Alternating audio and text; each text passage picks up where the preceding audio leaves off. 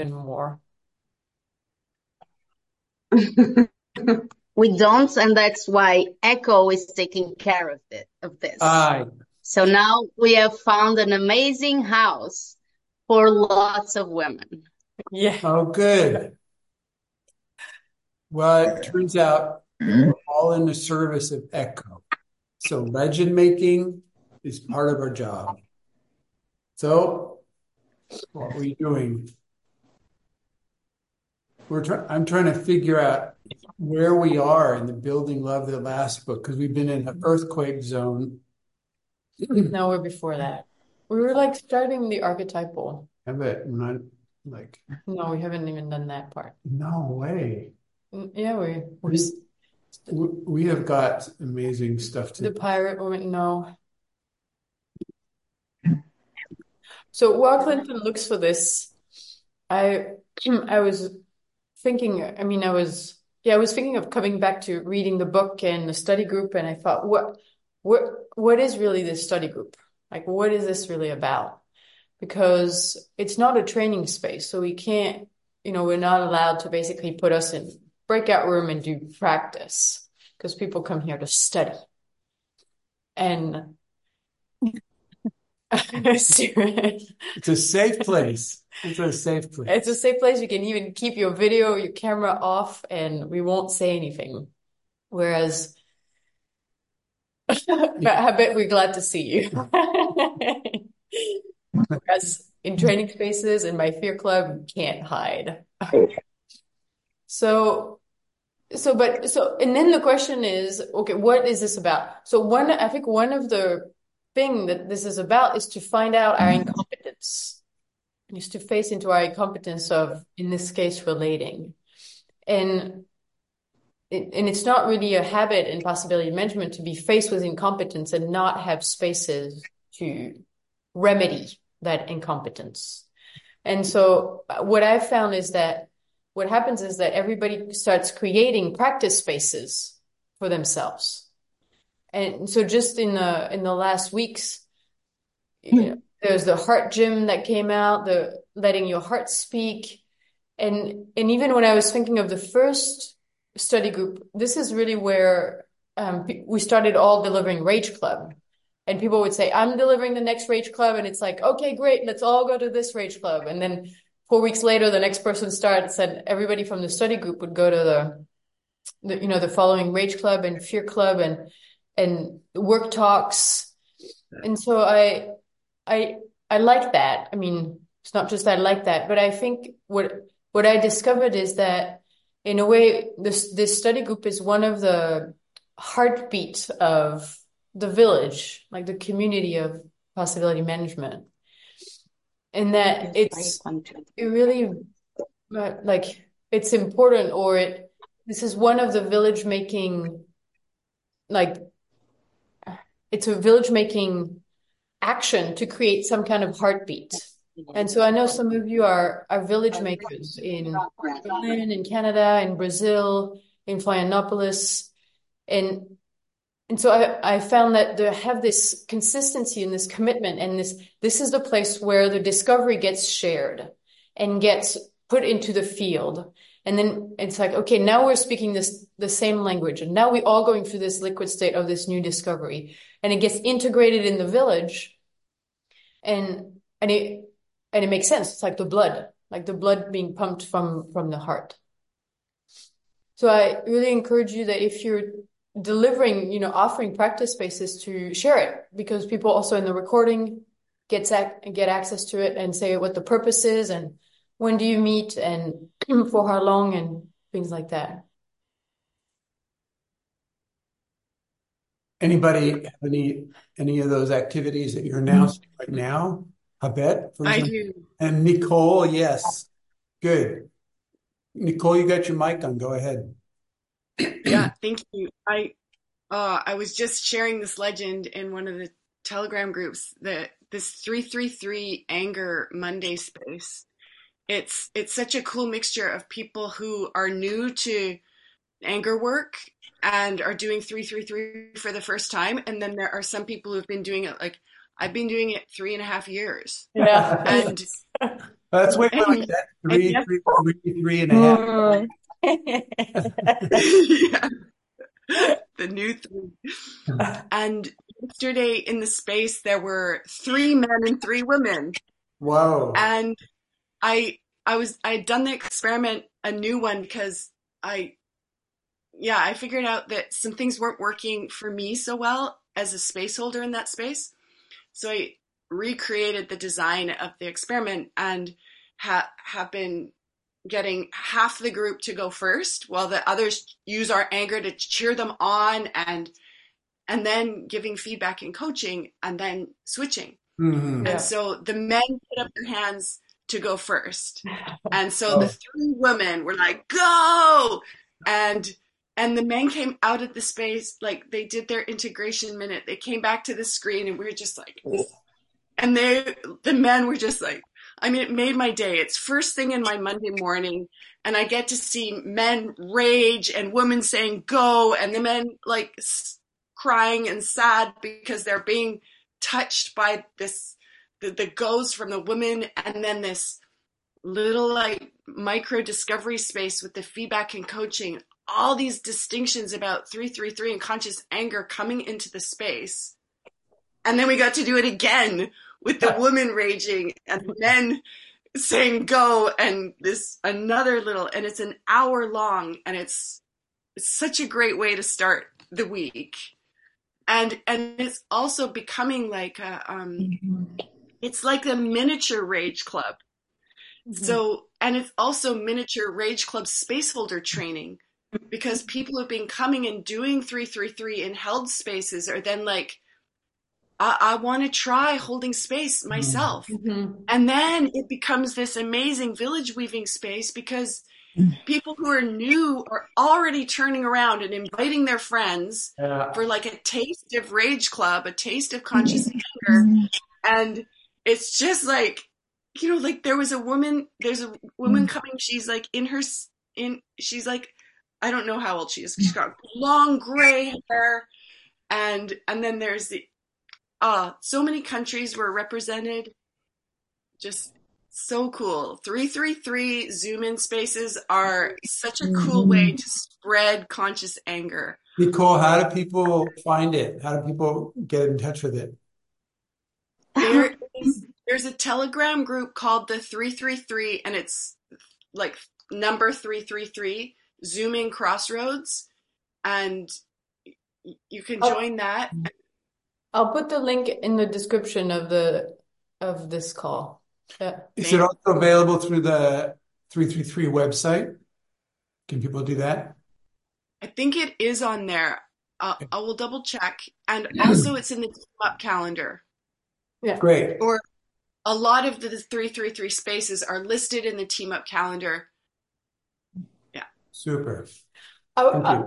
I want to, the next step, what I discovered in, weirdly, in the Fear Club, in the first week, I held, well, I offered for people to hold space for one hour boundary, setting boundaries.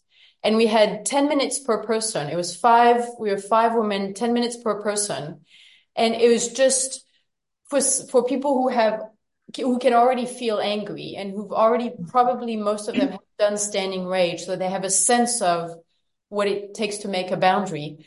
But we have so many boundaries that we haven't made. And that just, it just makes the safe, the, the, the space completely safe. So I'm, I'm offering here in, in this space for whoever, you know, is turned on to hold these micro rage club, like you call them, Nicole, which is called boundary. Yeah. Setting boundary, making boundaries. One hour. Yeah. Mm. I, Thank you. the the Women Starting Over Possibility team is opening its doors next Friday. So a- a- at the beginning of each month, we open the doors for more women to join.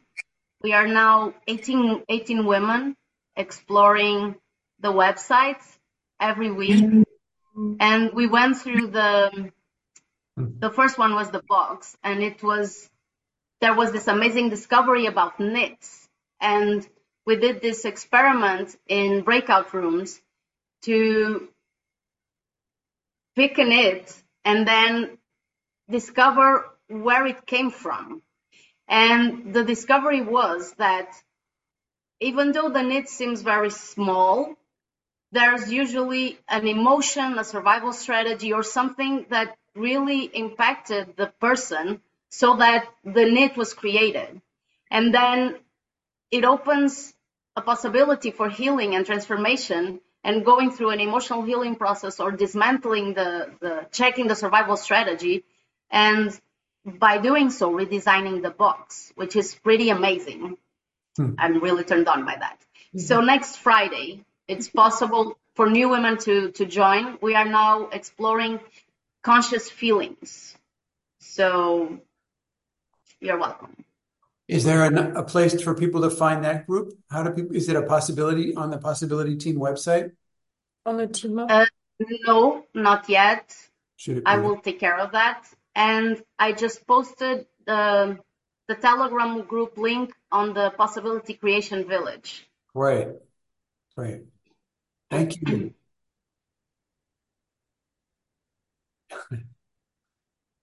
Somebody else uh, have a doorway like that?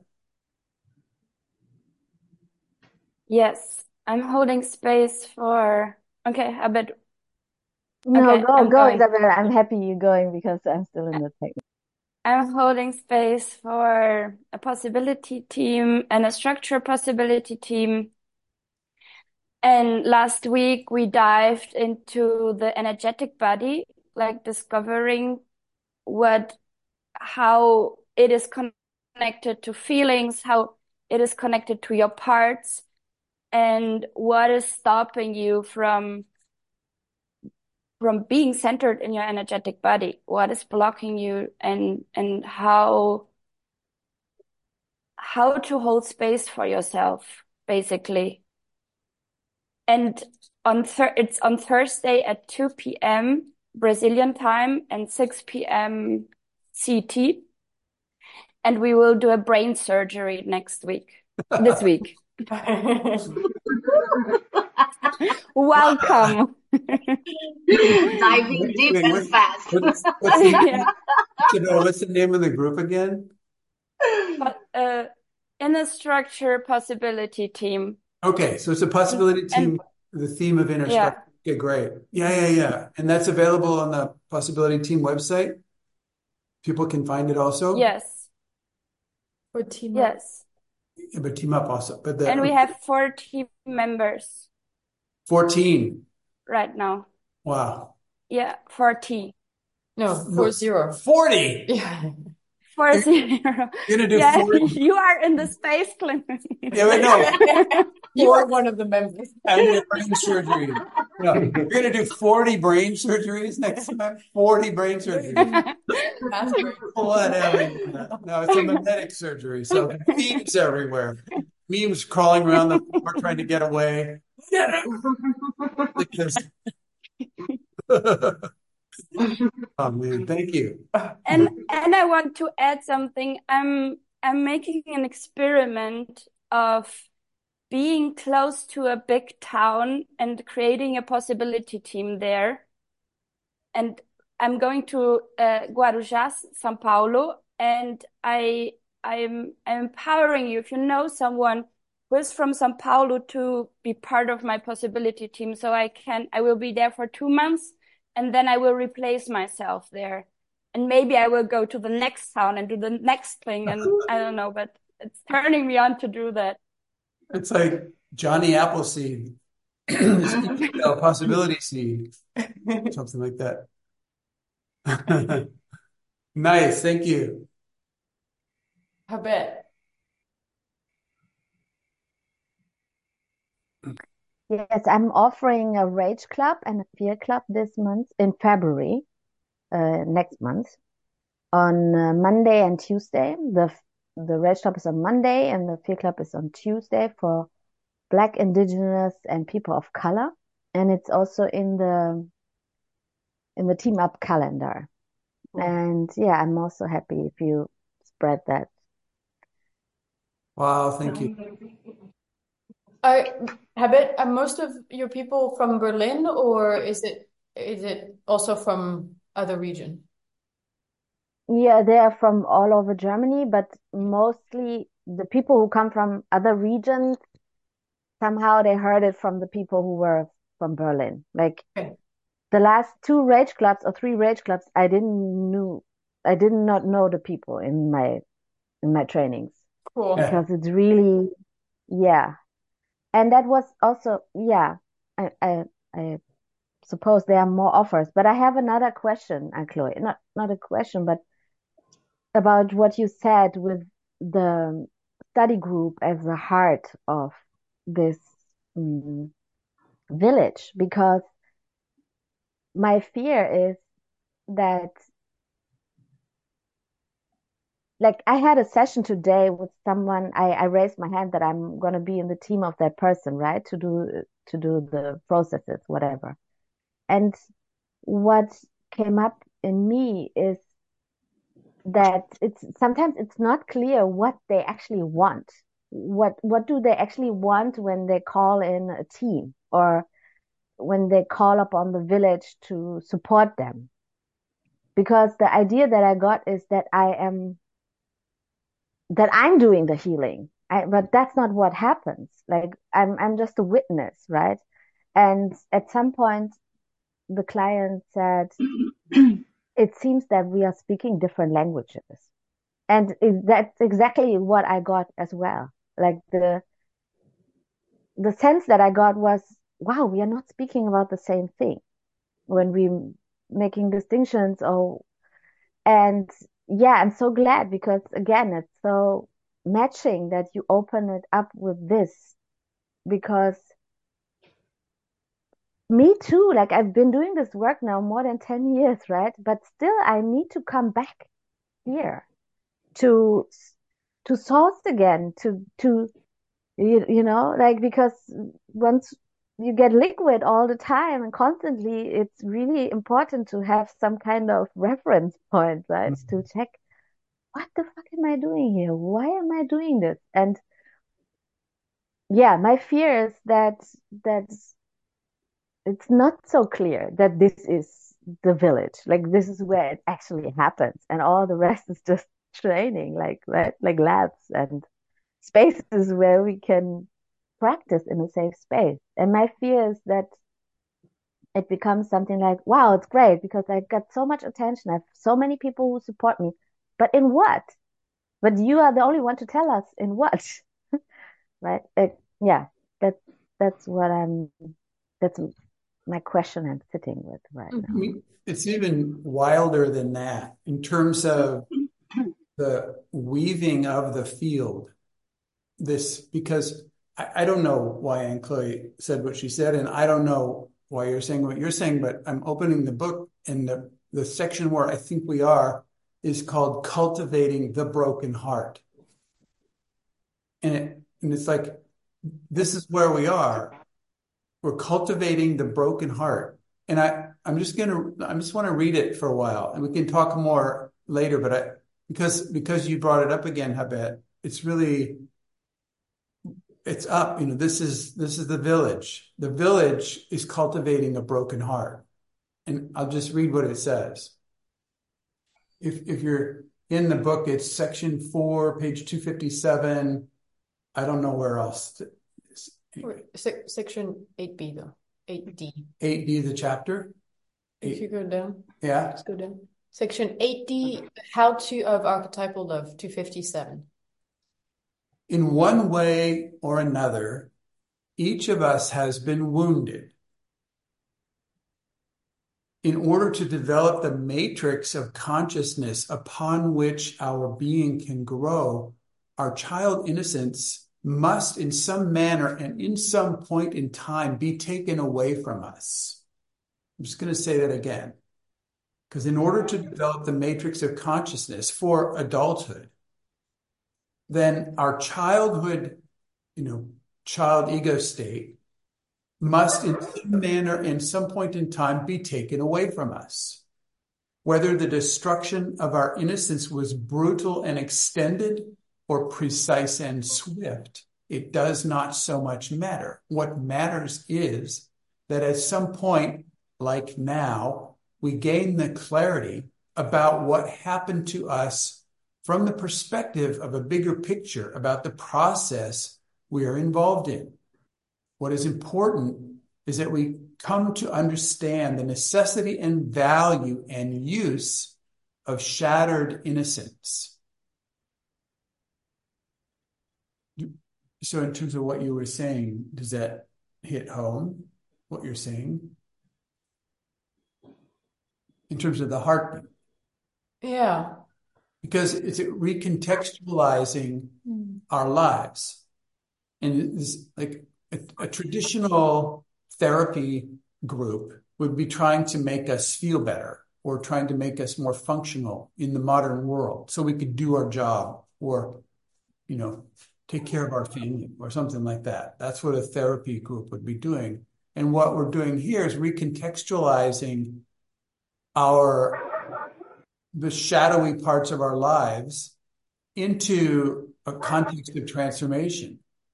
And if if that is not if that does not take place, then we're left with trying to patch little holes and pretend and make things, you know, cover it over with whipped cream and, and make it look nice when in fact it isn't, it is not nice. And, in, and what we're doing here is taking the not nice part and making sense of it. It's, it's almost like looking at a garden and going to the poop pile, you know, the compost pile and go, this is where it all comes from.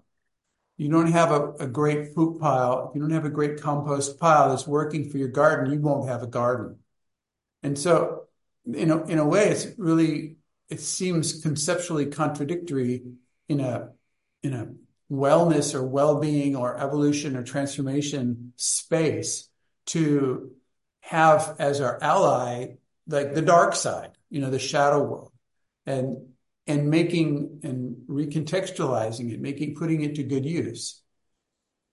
And so when you say like this is the heartbeat a heartbeat of the village. Yeah, one of the heartbeat yeah. yeah a heartbeat of the village. It's like okay this is important, like you said, Habet, is to keep coming back to what the heck are we doing, you know, that it, in a way that makes sense. Because, you know, why are we doing Rage Club? Why are we doing Fear Club? Why are we doing these possibility teams and practicing, you know, wildly, you know, bizarre skills that there are, are no job list requirement anywhere in in ordinary culture? Well, I just want to add it I mean, also for the people listening to the recording, there's a difference between listening to a recording and actually being in this space. Mm.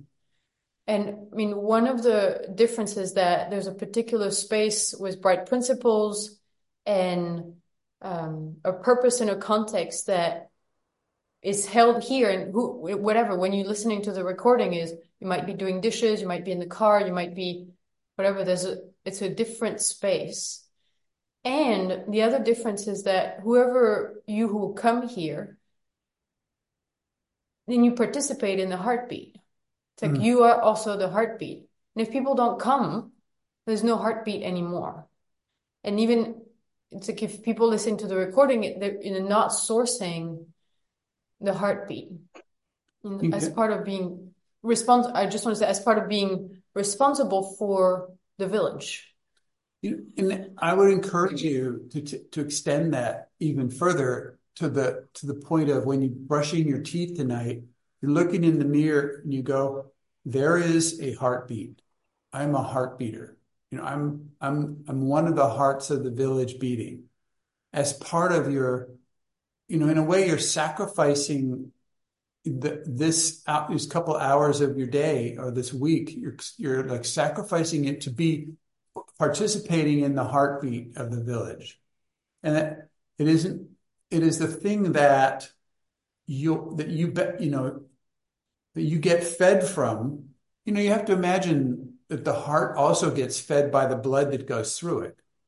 It isn't like just pumping blood for everybody else. The heart also gets blood going through it, you know, the oxygen and the nutrients and all that. And so when you when you become part of the heartbeat it's and, and you let it go through you and you're more aware of it that you're actually participating in the village at a central in a central way you know you're participating at a, in a central way. It's not a superior thing but it is a, it is a, a a definite contribution, like a huge contribution, and let the reciprocal mm-hmm. feeding happen between you and what goes through you, even if you are not saying a lot. You know, like for example, you know, Mark, I don't know, you've been here for years and and I've seen you change so much and I've changed so much and it's such an amazing thing. And a lot of times you'll only say three words in a in a meeting or you know one sentence or whatever. And it's like, but then you're definitely one of these heartbeat part of mm-hmm. this part of this heartbeat. And I I think that I, I would ask everybody, I think, what is everybody, what do you like? How many people would say that you've gotten, like, you can feel Mark's attention when he's in this space? How many people can feel Mark's, even if he's not saying anything, you can just feel his part, his presence. Yeah. Mm-hmm. And it's just such a great thing. Uh, in terms of the heart beating in the village.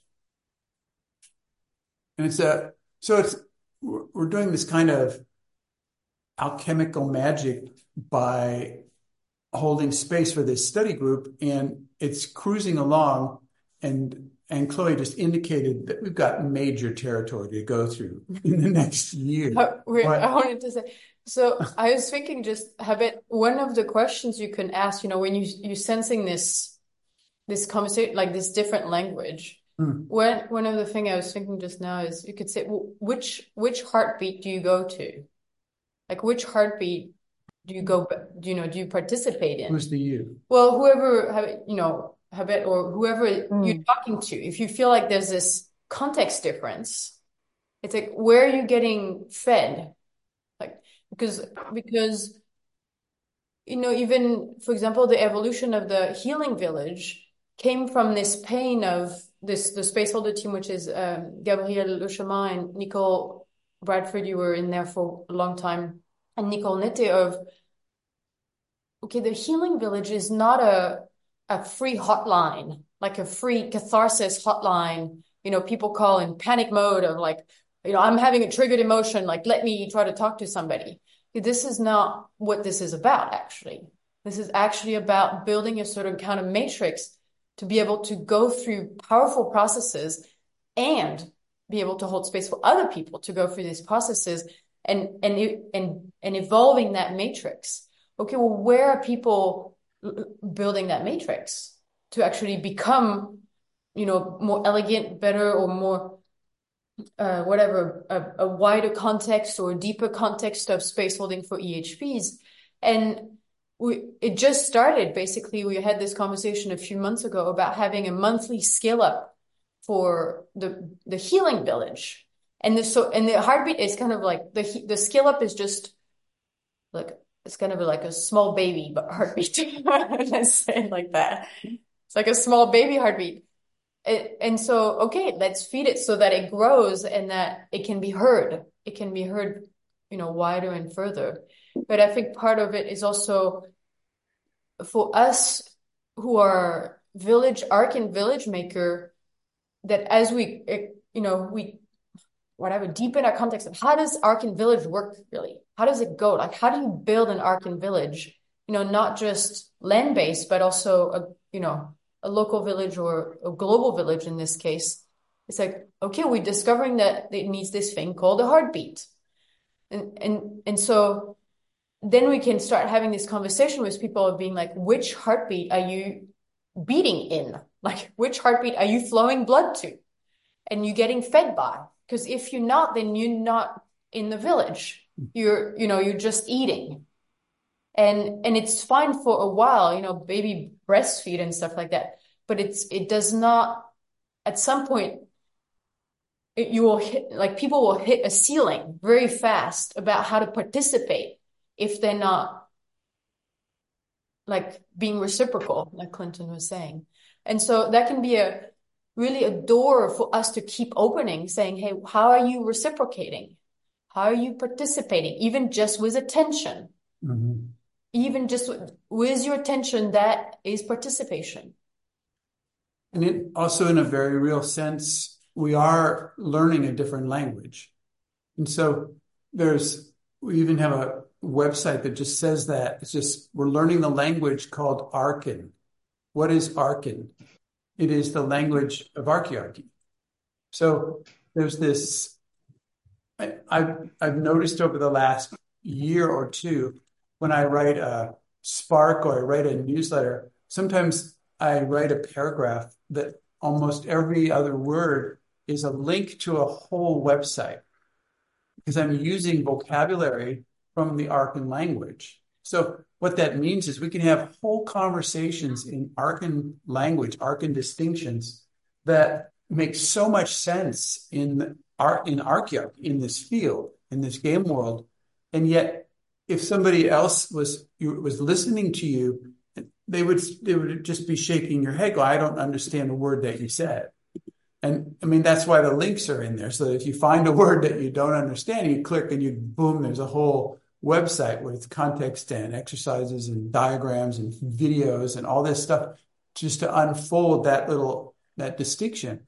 But how do you include how do you how do you welcome people into a new language? Well, the, the really the best way is to speak the language. Go ahead a bit. Yeah, my fear is they're already there and they are using the words and they they they use it differently seemingly because otherwise there wouldn't be this perception of speaking different languages.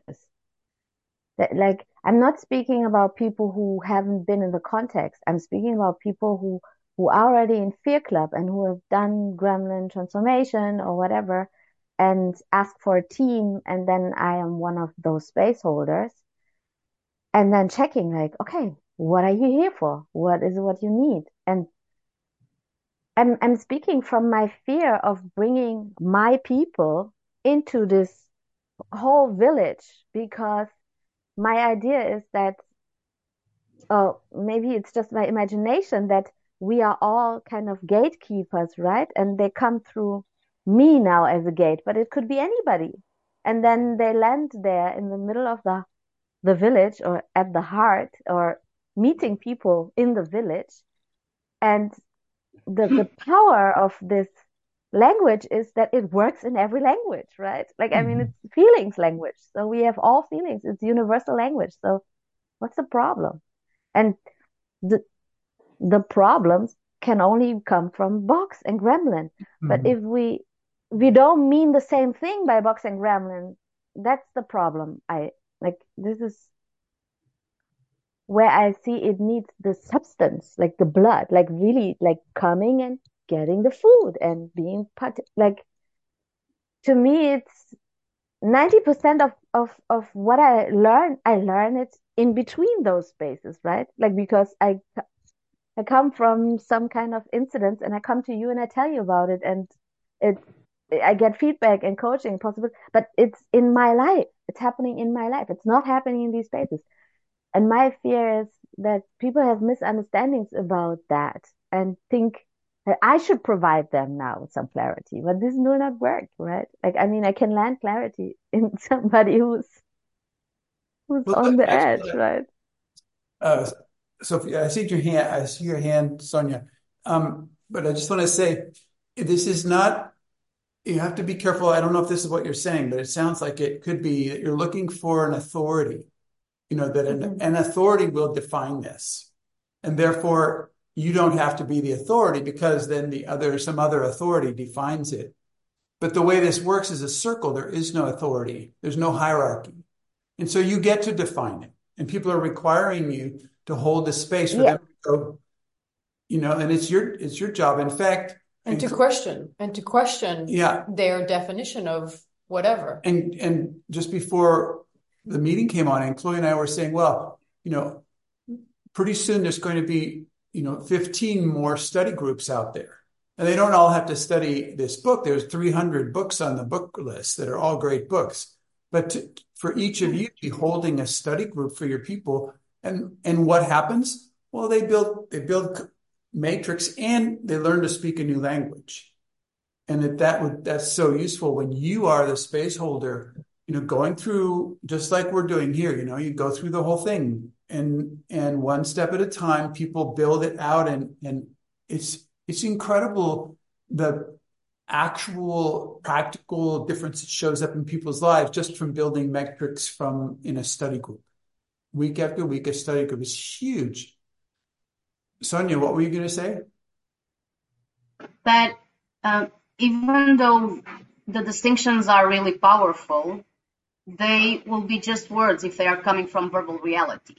And what I'm discovering is that this also happens when using possibility management distinctions, thoughtware.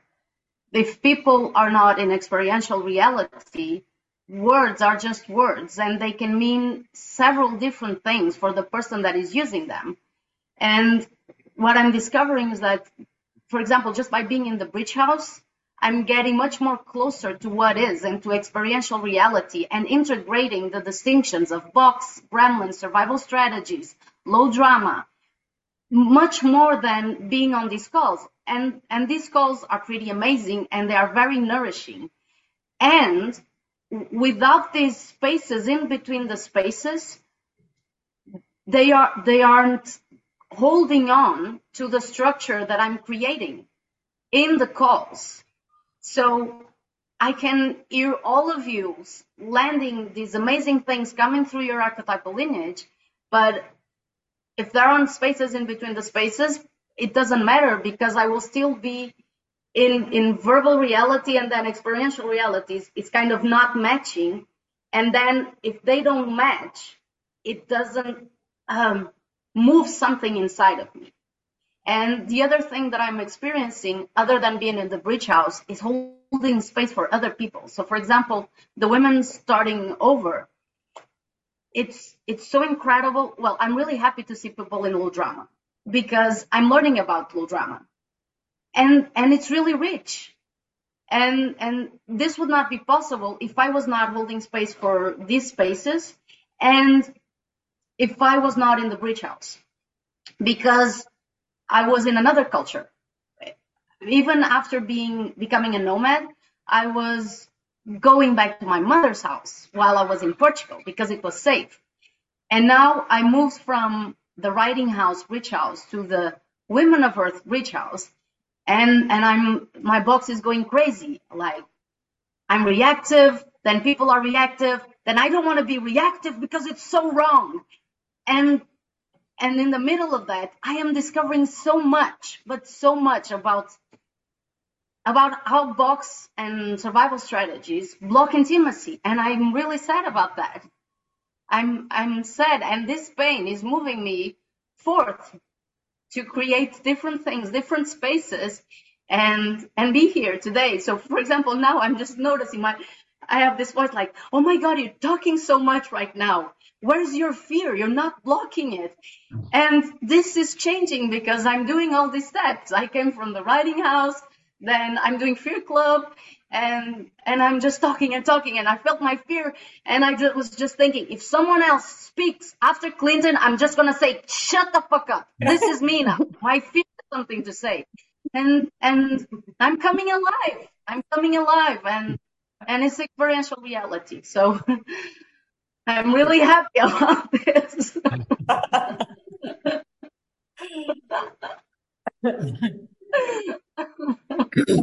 Me too. I, so the next paragraph in the book, it says your innocence may be shattered through being betrayed, being abandoned, being abused, through losing something that you cherish, being stuck with something that you hate. You know, one person's innocence is shattered by being born prematurely and living their first three months in a plastic incubator. Another person's innocence is shattered by being sent to public school when they're five years old. Uh, someone else's innocence is destroyed by the psycho-emotional terror perpetrated on their family by an alcoholic father or a choleric mother by a disease or an accident requiring surgery, by being sexually molested or by someone close suddenly dying, by natural disaster, the effect of war, whatever exactly happened to you, whatever story you produce about what happened, the consequence of the wounding will be the same at the moment of the wounding as it is now if the wounding was lifetimes ago. So the result of the wounding will be objective, having the same result from person to person. And the result of your wounding is a broken heart. And in a, in a way, Sonia, that's what you were just saying. You were just saying you're going through this and you're going through that and you're everything is, you know, the, the, the survival strategy that you had is hitting the wall. And and so you it has in a way it has to fail. If it does not fail, you don't get a new life. Like it's like the, you know, the life of a caterpillar inside of the chrysalis has to fail for the butterfly to come out.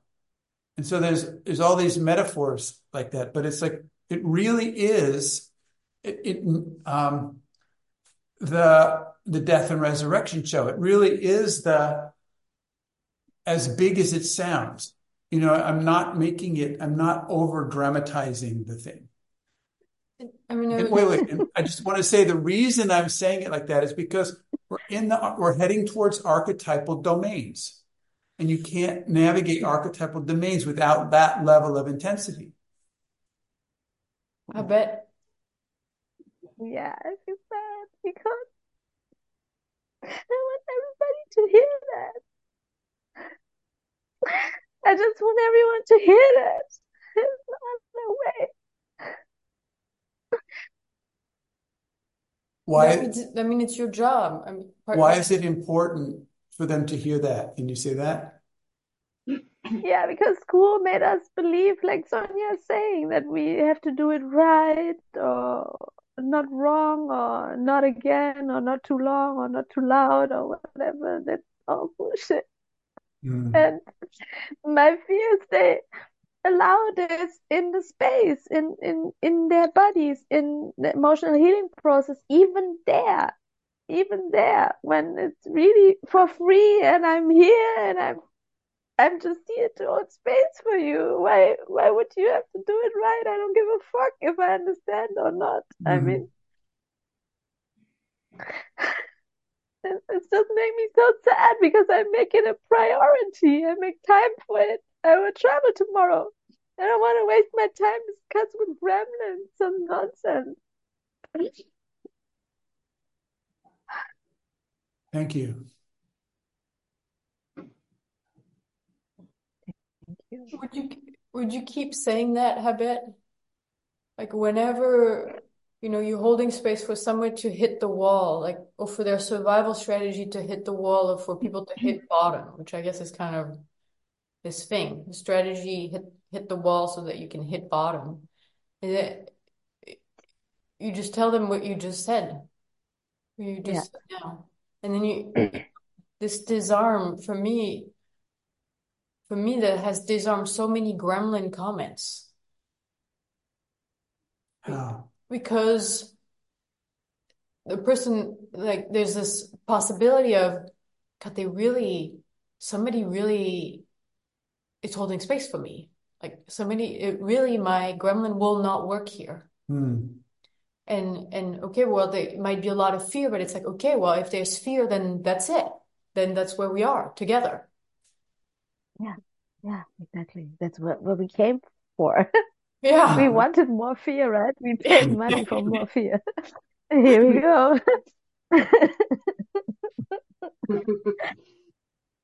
Thank you. Thank you, Habet. Uh, Kian and Sage, hello. How, hello. how's it going over there? We're in pretty deep over here, but how's it going over there? Well, I I like to say I just appreciate being here. I've um, touched possibility management through three people here at the farm um, where I live, and I love the way that it lives in them. And so I'm just um, really intrigued and and really grateful to be here. Um, I always I always find these jewels and gems in my life when I see it, how it's, how something is living in someone and that attracts me. Like there's, there's an aliveness and a authenticity and a, a capacity to really bring themselves forward in, in really beautiful ways. And so I um, was in conversation with Kian yesterday, and I just said, I think I want to take a step further. I think I want to find out more about this. And so the invitation was to join this call today and um, get up at four and three thirty in the morning here and, and, and show up and, and, and I was so excited. I woke up early before my alarm even went off, and it's like, okay, this is really something. And um, you know, just how my body responds is always something I follow because my body I feel is so intelligent. Like, so when I, I feel this kind of aliveness and excitement and, um, curiosity, um, that's, that's where I'm, I'm, I am. And I'm, I'm really, um, this is the first time I've experienced any group, um, conversation in this stream. And, um, you know, and I, I feel, um, I feel really enlivened by it and uh, and intrigued and and definitely want to to move into more experiential places and and I can really feel I'm I'm glad I actually came in this way because I feel like I've I've come into the the heart of something the pulse of something that is um, my passion has always been group work community building. I've lived in group settings almost all my adult life. And um, and that always draws me is is how do we evolve um, as a group? And and as a person sitting here not knowing your language like i had to say to kian what's a a, a, a knit um, I didn't know what it was. I was like, what are they talking about? And, and I, I couldn't, I could sort of guess, but I wasn't sure. But it was like, I'm feeling really comfortable that I don't know. And I'm actually excited because I, I want to get I, I really, what keeps me alive, I'm 70, 75 years young, I call myself, mm-hmm. and growing um, into uh, be comfortable with not knowing because that's where my edges are. That's where my growth is. And I, um, and I can just feel I've been looking for a, a greater culture to grow myself further in uh, because I know that I can get stuck in my boxes. I do understand that. I'm wanting to have things a certain way. So um, I really appreciate the invitation to to bring myself forward here, and really delighted to um, to see all of you and and see what how how what you're doing is living. Um, so thank you, thank you. I really appreciate it. You are welcome, and you are welcome. and Sage, we we are exploring all those distinctions and words, even knits, in the Women's Possibility team. It's every Friday, and you're welcome to join. Thank you. and Sage will join an introduction to Rage Club next uh, Friday the 9th in Nelson, British Columbia. Nice. And I'm so glad. I'm just tearing up just hearing you, Sage. I've spent the the last 10 months just spending so much time with Sage and she's you've probably noticed already, but she's a sorceress witch with so much mm-hmm. that like humble wisdom pouring forth. And I'm just so glad that she's starting this context and gets to know about it. yeah. And to get to share it with her. Thank you in reality, it's a rare opportunity, and I'm, I'm sometimes it amazes me that there's not a thousand people in this space.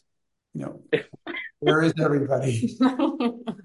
and I, I can't understand that. I cannot understand that, um, except that somehow there's a lesson from reality in that, and I don't know what the lesson is exactly if I think it's a scary lesson. But in any case, you know, people are not knocking on our door, breaking down the door, saying we're we're the witch hunters. We're going to take you away to the church and try you in a, you know, inquisition or something like that. It's not happening. So we have this rare opportunity where we can be this far away from the ordinary and really stand on the edge and and hold space for that to unfold and make artifacts. It's we're every recording that we get up online and and make available to people, it could stay there a while.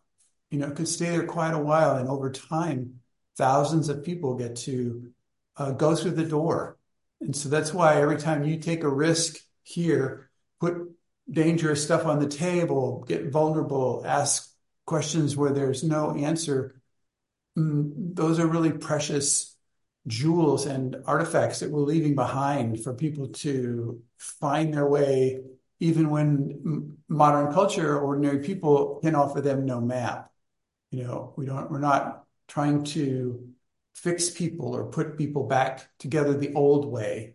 We're trying to build opportunities or spaces where people can unfold themselves in new ways.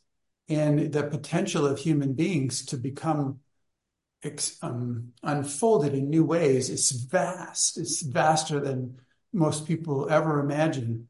And we're, we're really building out uh, game world spaces and processes and language vocabulary and distinctions and, and whole um, parts of the culture that, that are holding the new unfolding in a way that, that is stable and it's it's grounded, stable and grounded and, and really new.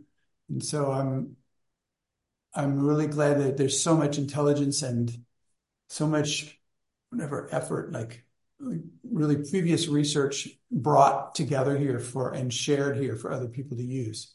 So thank you for being part of that.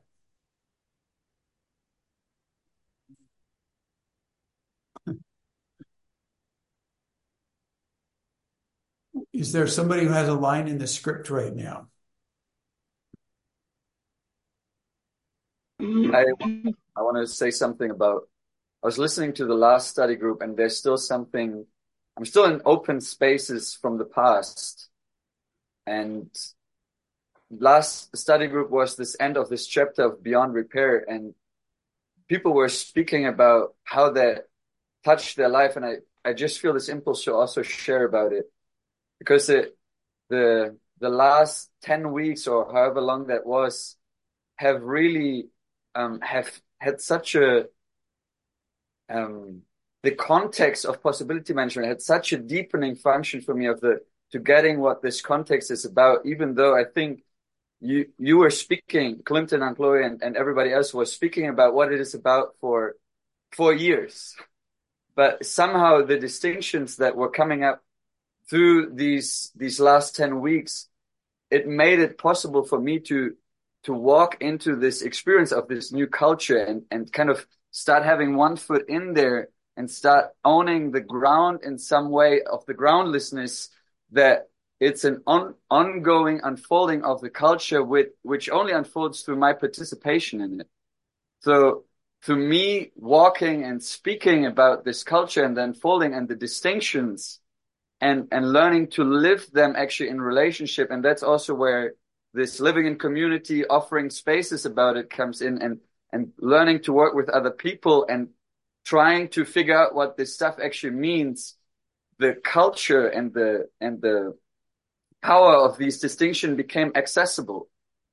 Mm. And and it's so uh it's so mind blowing. I, I remember like Clinton, you held this space for me, I don't know, four, five years ago, the first healing session with you. I don't know if you remember that. And it was just this journey of taking like totally breaking me out of this shell, this this life that I lived in, and and you said stuff like basically the life you live is to fulfill the expectation of your parents. What are you doing with your life? And I walked around for a week totally depressed and just like with the oh, with the head with the with my head like down and being like, God, what have I done? But this pain has since then kept me going. And and just in the last yeah, in the last 10 weeks, really, or maybe since the beginning of Rage Club, uh, space holder training with Chloe, these, I, I feel like there's this fruit, fruit, fruit ripening in me.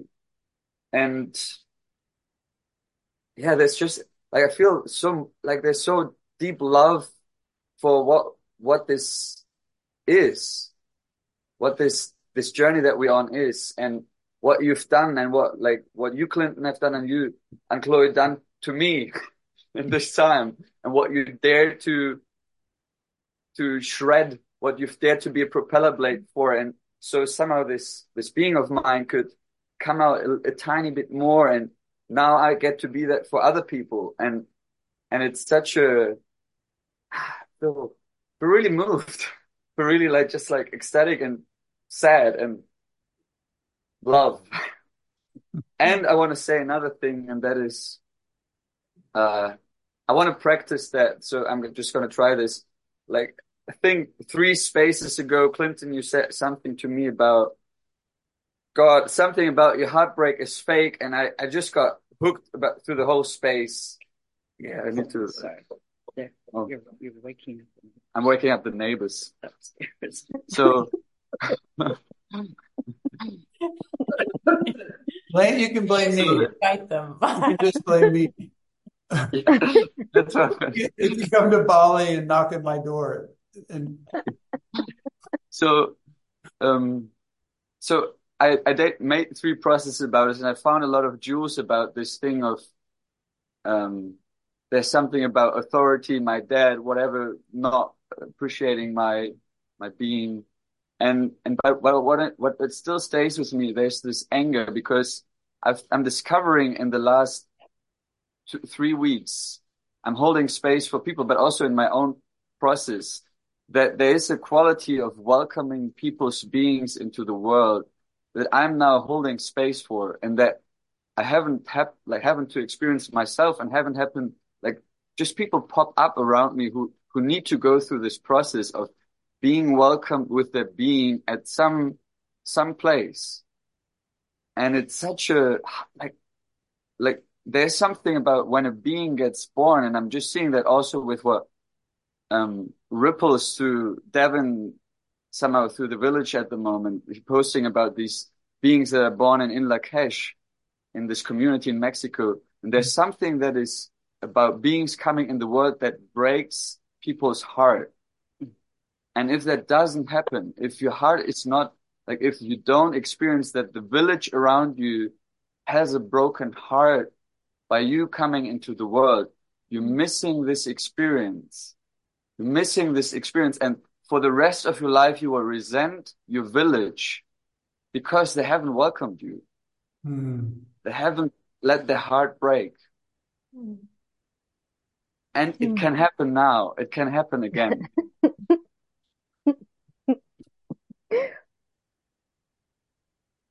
I I have another thing about the village, which weaves in with Kian and Habet.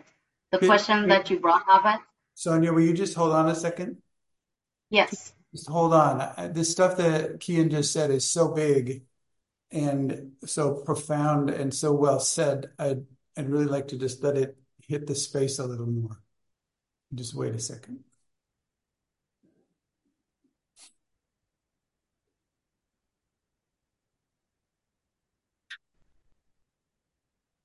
I don't know if I don't know how many of you remember when a part of your being was born and your village welcomed you.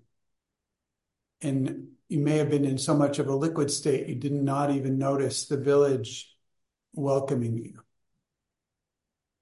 And i certainly remember those times being unfolding in villages in surprising ways that people were not expecting. And there was really kind of nobody there to welcome me. And basically i kind of had to welcome myself in a way. Like my parents could not do it, the trainer could not do it, the other participants could not do it, and I know it was happening.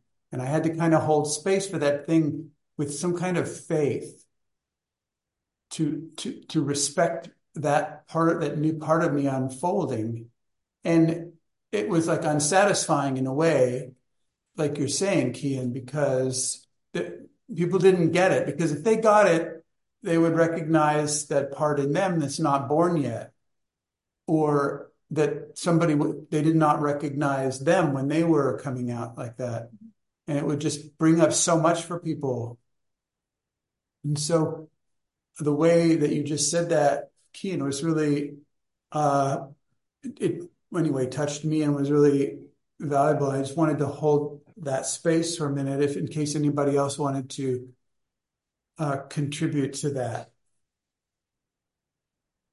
go ahead nicole I have something about that. There was, if Devin wrote this poem to welcome people into one of the spaces that he's holding, and I thought I read this poem. It was basically that. It was like, oh, a new being is here in this space. We get to welcome them, and and I had been wanting to go to that space, and I found out it's a day where I'm committed to something else, and I asked for an emotional healing process about it because I was I was like, what? Something really big was happening to, and it was when I I had I realized I had this fear that I would never be welcomed like that anywhere. Mm-hmm. And I had Nicole Netta held, held space for me, and I discovered I had made this decision that I hated people. That I was I was and and that I was better than them and smarter than them and they could all just fuck off and and because they they could not welcome me. And and yeah, this thing where I would be welcoming myself and I had like I part of my gremlin in my box was like holding space for myself in the absence of this. And there's this song, this song that comes out of Southern Africa and it's part of the Gods Must Be Crazy movie. Mm-hmm. I think it's on the list, isn't it? Yes, definitely. And we, where this teacher she arrives in this village with these mud huts, these rondavels in the in the in Africa, and and the and the bell rings because she's arrived, and they start singing this song, and it's like every time I hear it, I just want to cry and I want to sing it and I want to be part of a village that sings a song of welcome when I get home, you know. And I've been I've been grieving it now that I really get it. There's this massive grief and it's so cool because I've started noticing, like your touch is talking about, Clinton, I've started noticing the welcome song of the universe and how it is in action around me, how Echo just sets up these spaces for me to go into and to be that welcome for other beings. And they just, they, it's like their head snaps and they're like, what? I, I get to be welcomed by somebody. It's like they're starving for it. And this this is like it's such a gift to have space for that now and have eyes for it that see that instead of all the evidence that I don't belong. Hmm.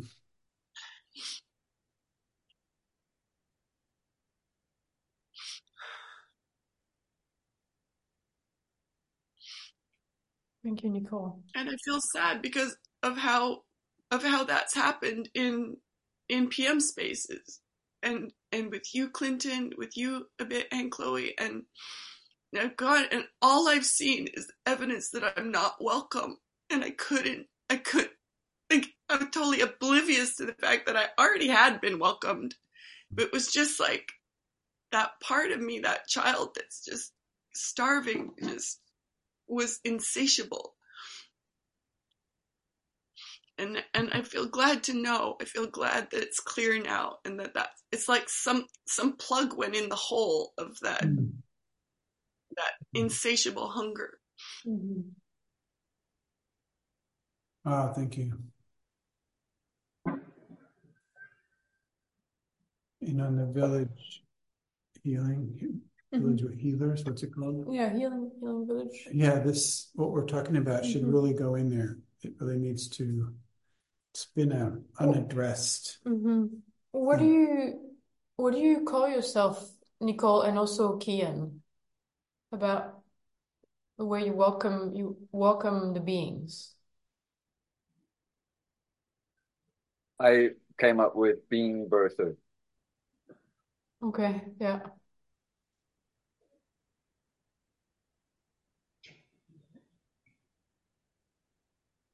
Me, it, it goes in with the evolutionary village weaver and something about being at the gate of the village. So you welcome people through the gate. Yeah. Thank you. Hmm. And it's a little bit of a kind of um, what's it called when you, you, you welcome someone and you walk along with them for a little while to to kind of introduce them to you know like like orientation like an orienteer village orienteer something like that Or accompaniment. yeah Yeah, that was, eh, it's the one of the words from Alexander Jodorowsky in the interview that you had with him. It's in the No Reason book. And his Clinton keeps asking him, What do you really do? And he just keeps basically saying, I just accompany people. Like wherever, whatever's going on for them, I'm just accompanying them and saying, I am here with you, whatever is going on. And it's, yeah. oh that's so cool that's what came out of the mother graduation adventure i was i didn't know what to call myself and and it was it's really accompaniment like because because i'm I, I've graduated as a mother. I'm still graduating. I'm I'm going to have another graduation. It's it's it never ends. So I'm with the people. I'm with the other mothers, and not. It's not like coaching just didn't really work. And I I I thought Sherpa because and then someone told me that the Sherpas carry the the all the baggage of everyone. I'm like I'm not doing that. Good. Did you, did you see the note from Ingrid? Nicole, did you see the note from Ingrid? I am glad that you discover that you're welcome. It is a fact. This is reality. That is reality that you're welcome. That's Ingrid. She like the reality of welcome. Yes. Yes.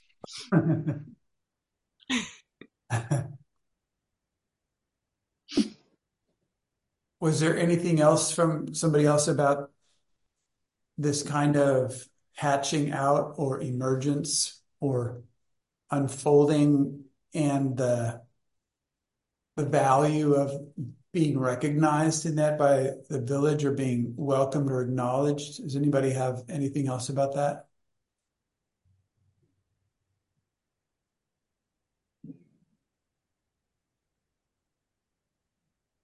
And by experience, experimenting with folks here in Eugene,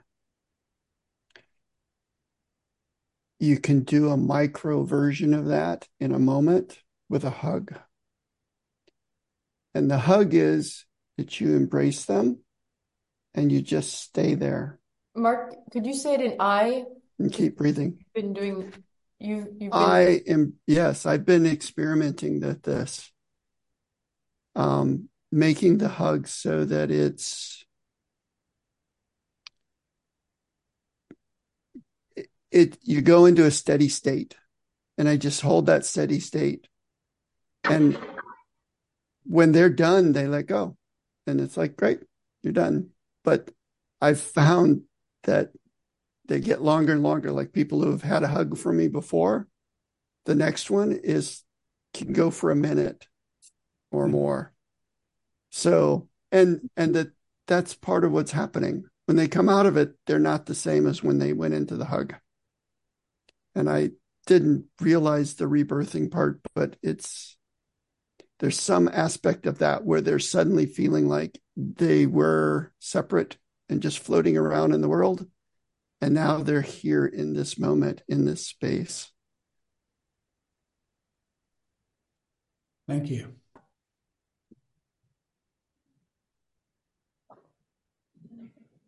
And what what I'm sensing, listening is remembering the time when my daughter was born. I never felt that vulnerable um, like in that time, and I never, and it's because I didn't knew. I I just realized, okay, there's this being, and it's called my daughter, and there are certain responsibilities attached to it. But I think I'm so, I was so touched by, and I, yeah, it's the first time I experienced that, being so touched by a new being in a space. And what touched me listening to you, Kian, when you were saying about the resentment towards the village when you're not welcomed, I I see myself in that. Like I see myself with with my family. I see myself with all the resentments I carried against them for like nearly all of my life, where just my being didn't felt welcome. There was so much expectations put on, so much wars going on behind. And yeah. And I'm I'm yeah, I'm touched. And I'm tonight when I read to my daughter, I will I would I want to welcome her again and again and again. And I just want to see how it goes instead of being this functional reading machine, which I'm not. I'm, I'm hard judging myself, but yeah, just looking forward to this new experience with a refresh. Thank you. Thank you. Yeah. Just as a plus for you. Are you familiar with the Goodnight Feelings book? Yes. Great. Yes, thank you. I want to share a picture of when my first daughter was born that uh, my wife and I had arranged that it was it was us and a midwife. This is in Northern California. And the midwife was kind of busy. And so I'd never even held a baby before. And here this baby's being born and the, the midwife's not there. So it's me. And so I'm like, you know, the baby's head is starting to come out before, before the midwife really comes into the space. And so, but I was essentially, I was, I was holding this space for this emergence, this being coming into the world. And the, the, thing that I want to share the picture of is she comes out head first and it just kind of works. And, and she, we have this warm bucket of water right there, a tub of warm water right there.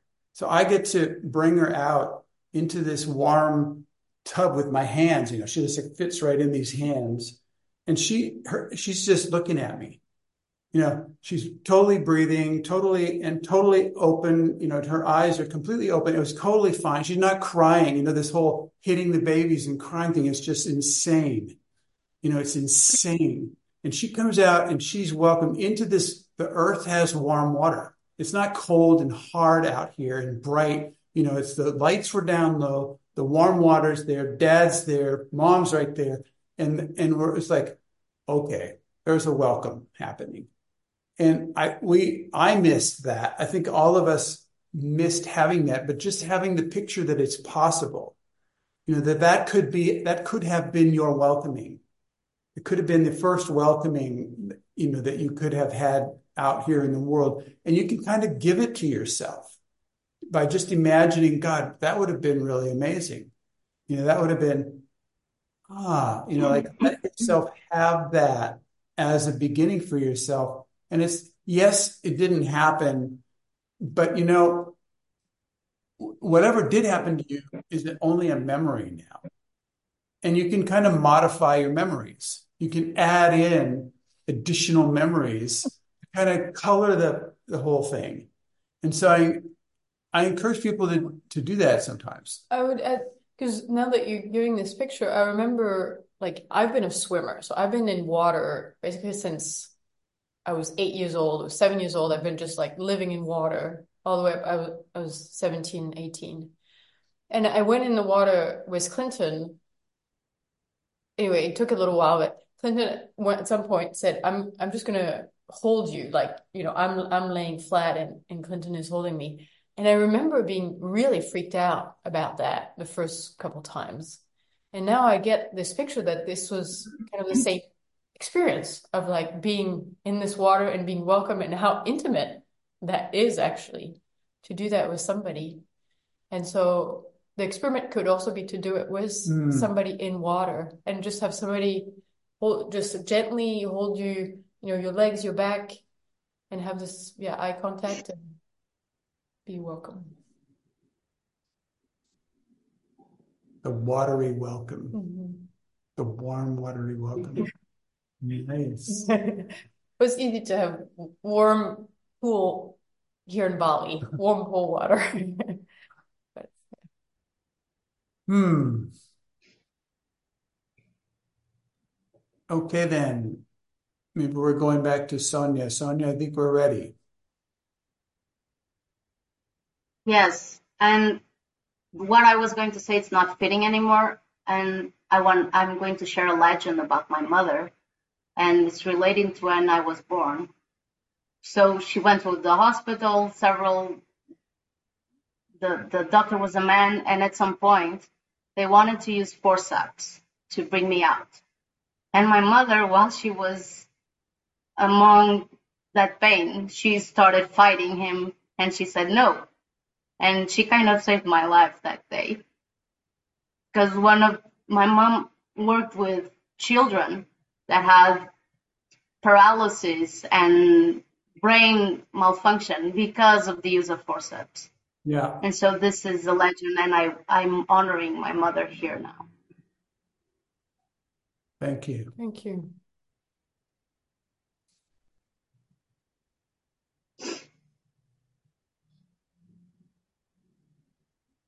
Go ahead, Sage.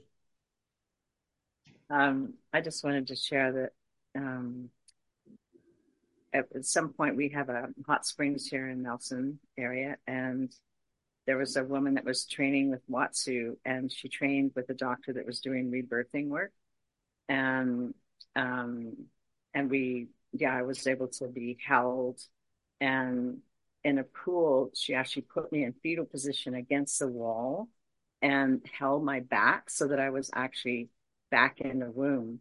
And then she said, push off. And so I pushed off and my body was kind of spiraling through the water. And then she was able to, to catch where I had been caught going through the birth canal and, and just kind of tweak that.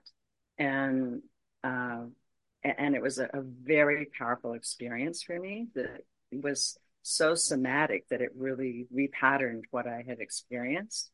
And I also felt this intense fear when I was in the fetal position in the womb.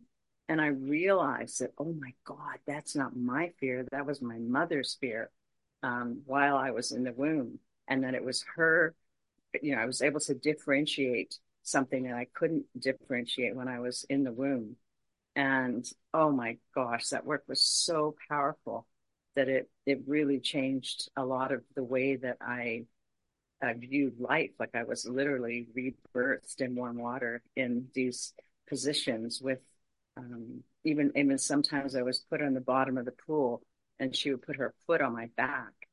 And these trust experiences where she had to sense when I needed when she needed to let go and I needed to surface to breathe. And and so I would hit these edges of intense body fear and then she would feel that and let me go and so there was just this powerful work in in warm water that um, i did over um, a period of time and uh, anyway i just wanted to say that exists and it's so beautiful i really really appreciated that that repatterning on a somatic level Thank you. Thank you.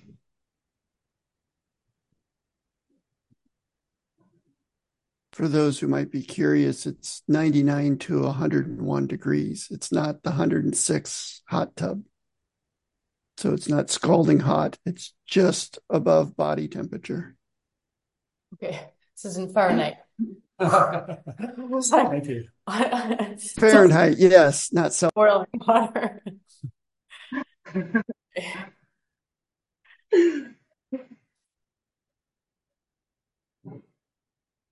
I'm going to keep reading from the book.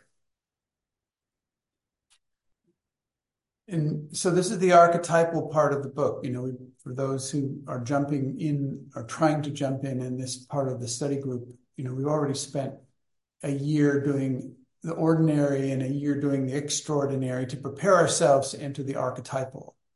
And each chapter has a large warning sign going beep, beep, beep, thinking that you can leap into the archetypal without first going through the ordinary and the extraordinary, you know, it's not going to help you.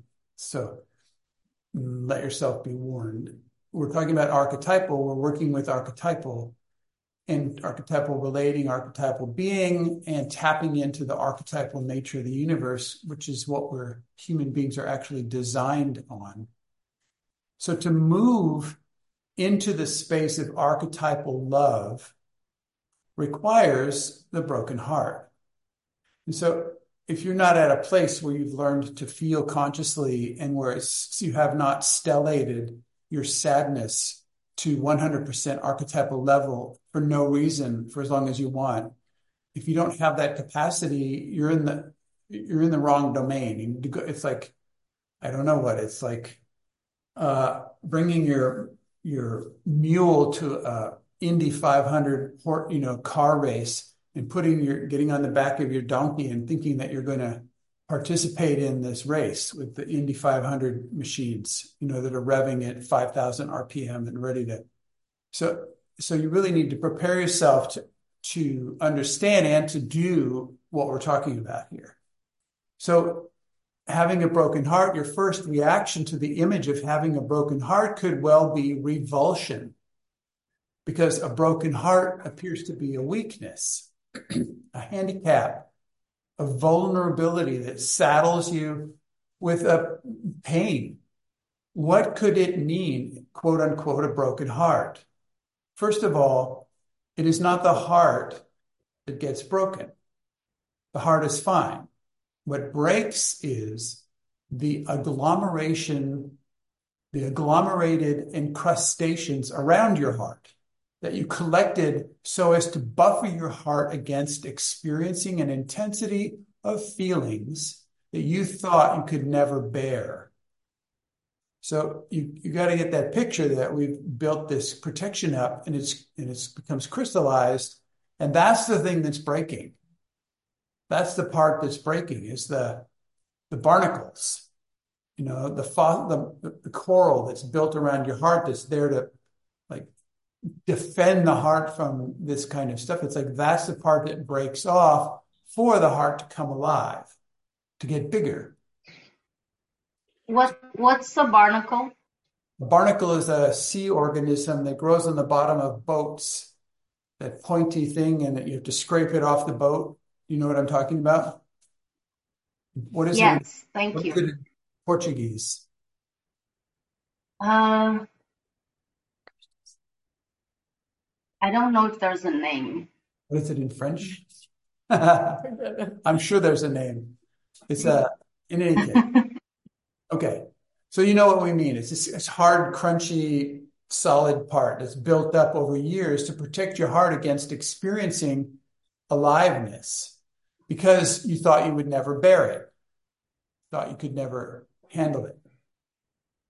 So you defended your heart in order to survive you get that which in turn if you if you if you if you concrete yourself into a survival mode you don't get to live. But our orientation in our environment has always been about survival. We have we don't have examples of aliveness. We don't have bridges to aliveness. We don't have aliveness school or aliveness transition like none of that stuff. They want you to be successful. Being successful is another way of being dead. So this aliveness is foreign to modern culture.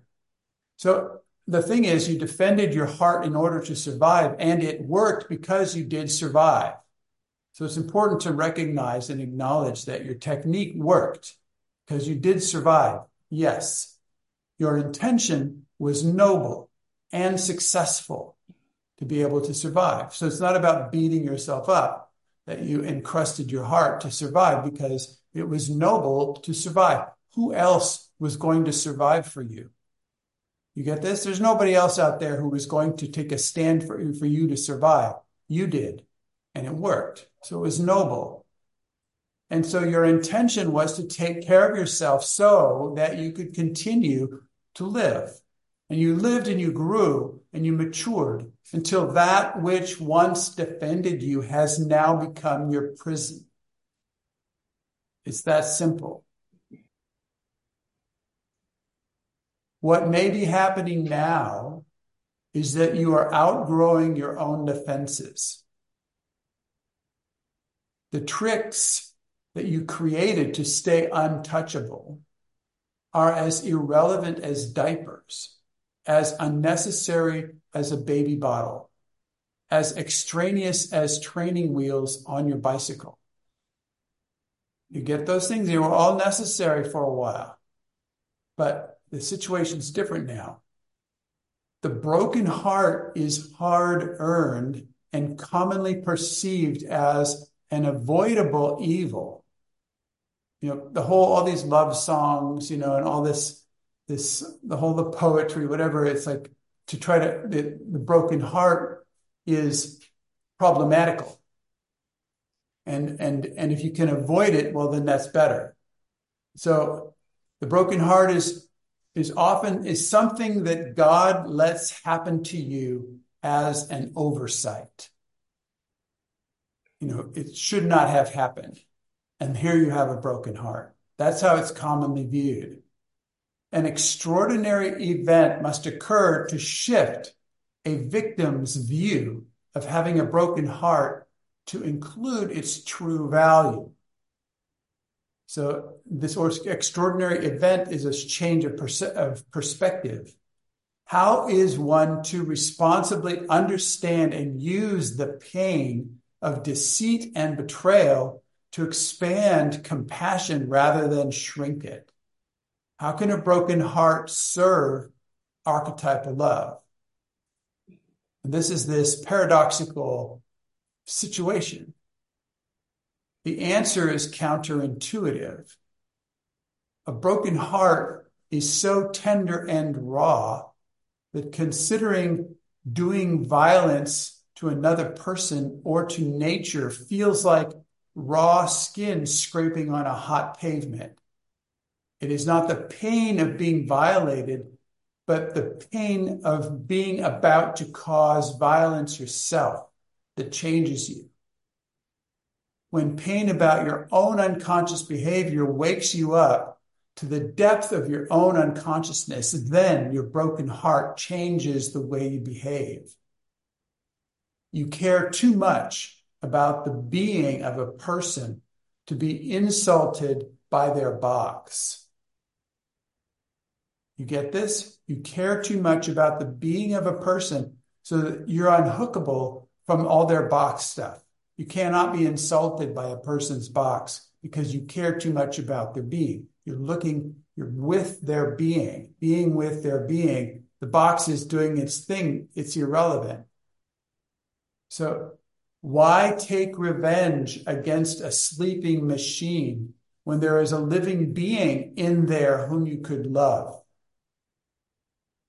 And do you get how different this is from the ordinary and the, even the extraordinary of being of being ordinarily responsible? You know, the extraordinary relating is is responsible, but then there's there's paybacks. You know, it's like you did this to me, so I have to do this to you. That's fair. This is this is the extraordinary, actually, the way it's that's adult level. But we're talking about archetypal level when there's a living being in there and you could love that rather than being hooked by reactivity.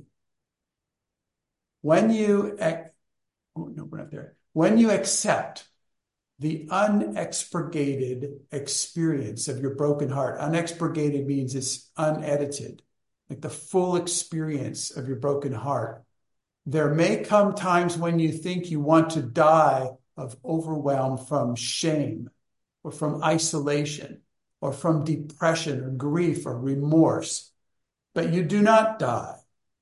Instead, you live on within an intensity of experience far above what you previously defined as your maximum limit.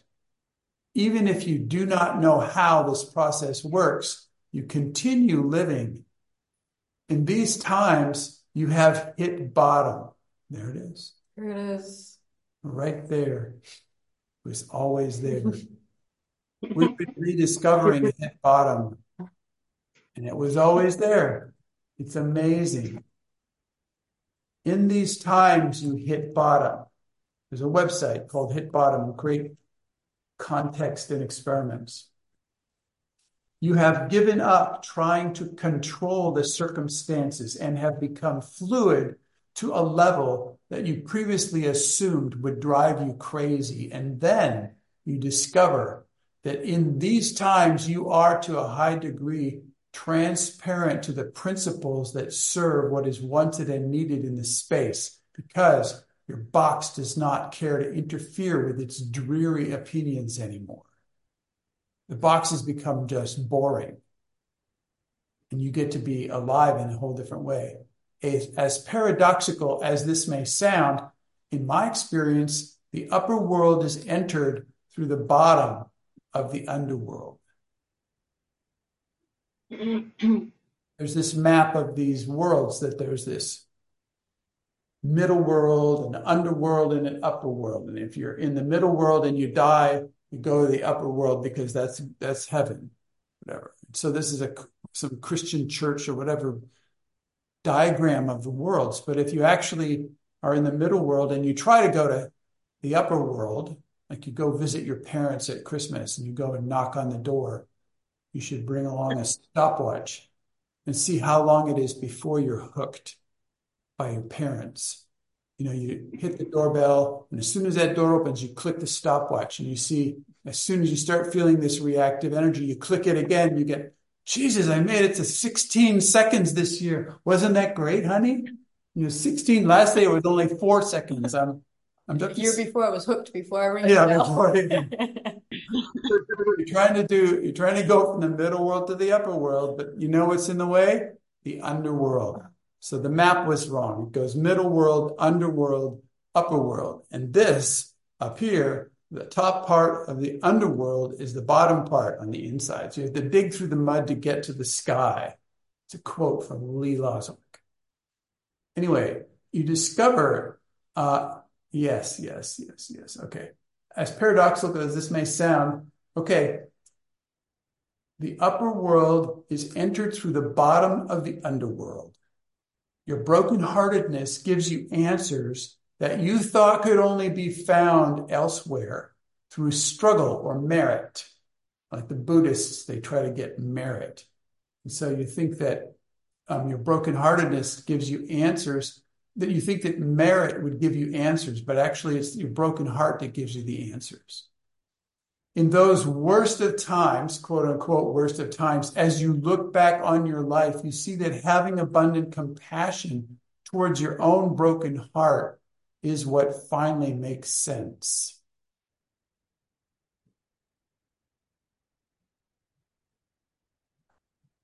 Does anybody have anything about all that yet? Because it goes on, it doesn't just end there. Well, I was this last part that you read, I thought people who have this this thing about the pressure, you know, it's like I'm gonna get somewhere through struggle of merit. I mean, especially through struggle, and and I think working through this pressure is fear, and maybe it's just really this fear of the brokenheartedness. Like we're that the survival strategy is the st- survival strategy of pressure is a way to avoid just being heartbroken. And so I'm I'm taking that as in the fear club and working with people who yeah I mean we're whatever we've learned that through pressure we would get good grades and we think becoming human is a is the same it, follows the same instructions. Thank you. I discovered that in a process that I did about my own pressure, that I I was pressuring myself to not be in contact with people so that my heart would not be broken. And it, it was in this moment where uh, I was a, a, I, I was just beginning to walk on with my knees, and I remember that my head was really heavy, and I kept hitting my head in the carpet, and my mom was screaming, and I had this clear vision of wanting to go to her skin, and but the fear was coming in of if I go there, she may hurt me. And, and this was the part of breaking my heart. And so I used the anger to, to, to not, to not go with the impulse of going to this nurturous place that I really wanted to. And so this was active. And during one of the spaces of Fear Club of removing blocks, I, I, I took the block out and there will be other layers, but this was happening with with everyone. It was not not just with my mother. Hmm. Thank you. Thank you. I I went over so like this New Year's shift, Lauren. I went through a phase of having no contact at all, and uh, it, it seemed like this this stuff was over basically. And so I went through this thing called a heartbreak for the first time with the possibility to feel my feelings. And what I noticed is that for me, I needed to break my heart myself.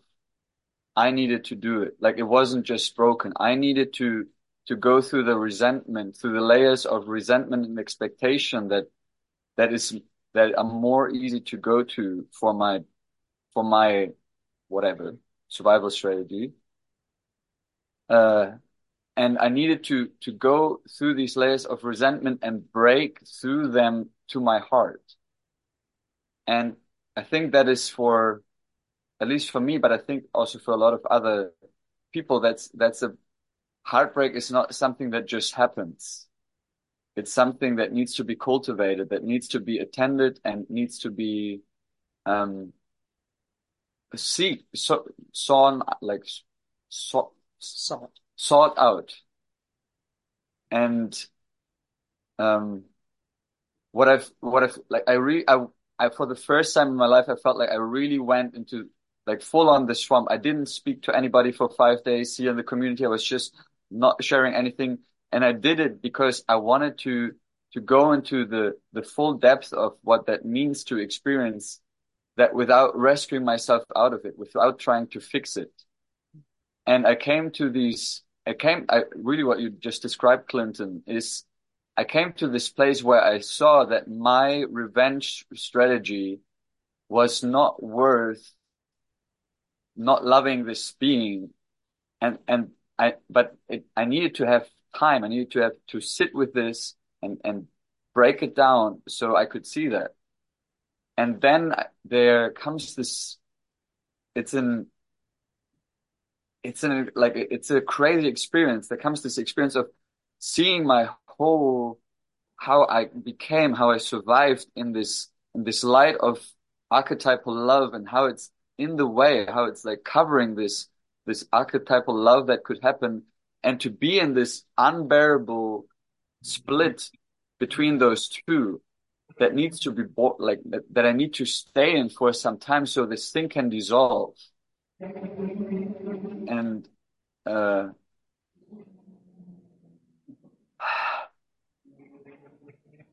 yeah, and, and and then to and the interesting part now I feel like this is now my practice to keep staying in that split of seeing seeing all this stuff, seeing all these these things from the past and and living with the attention and uh, awareness that there is something else possible and it's only possible through staying in this heartbreaking space for the rest of my life.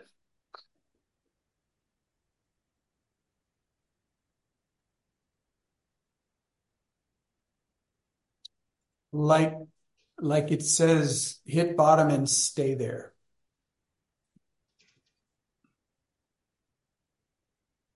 I, yeah, I mean, it's a kind of glorious thing to say for the rest of my life, because what I what I found is it, it becomes familiar or, or normal or acceptable, and in fact, it goes it goes further, you know. And so it's not like it's not like the end. You haven't didn't hit the candy store yet. You know, there's a, there's the next one and the next one and the next one, but the, but you don't you know what we don't do it like you can't you can't get to the next one except by staying on the edge of that one.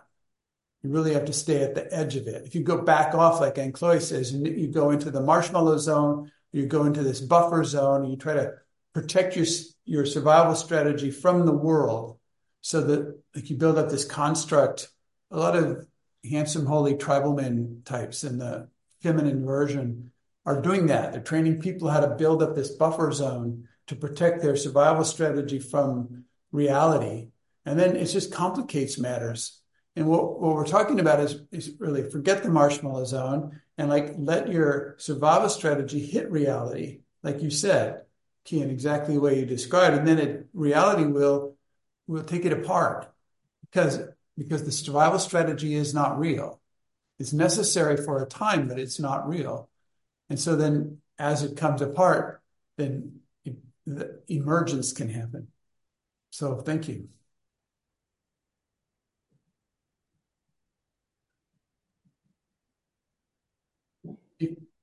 Somebody going to say something?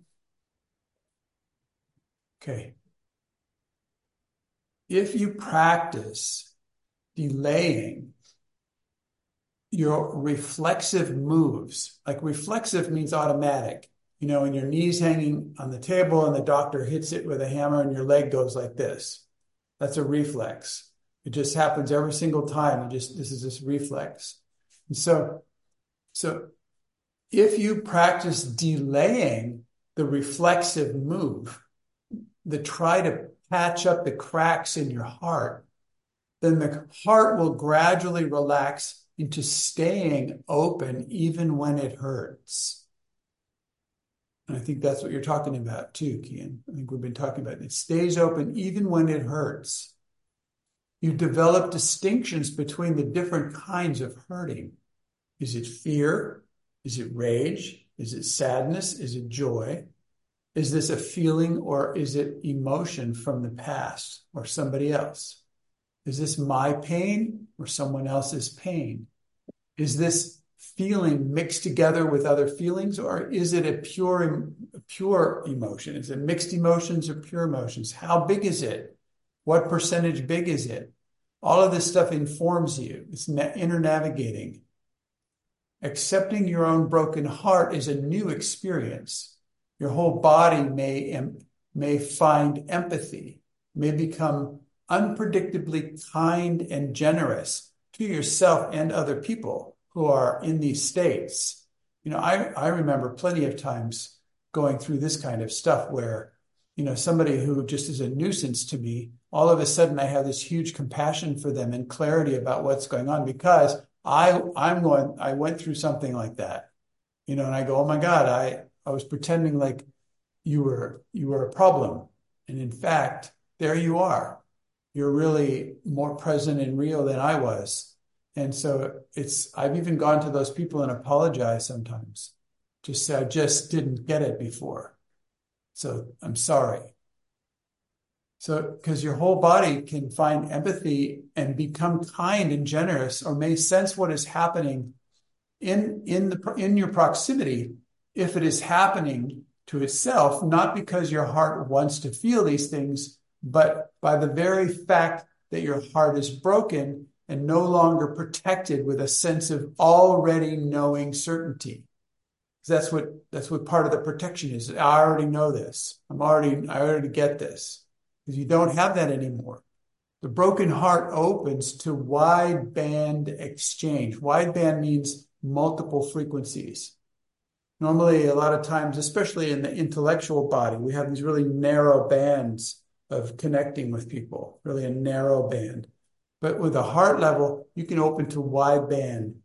You know, I, I you probably had this experience. You look, I, I look at a dog or I look at an ant you know, and the ant is scared or the dog is pissed off or, you know, the, I'm looking at a tree and the tree is being encroached by another tree. You know, I have this wide band send compassion for stuff that's happening in nature or around me with other beings.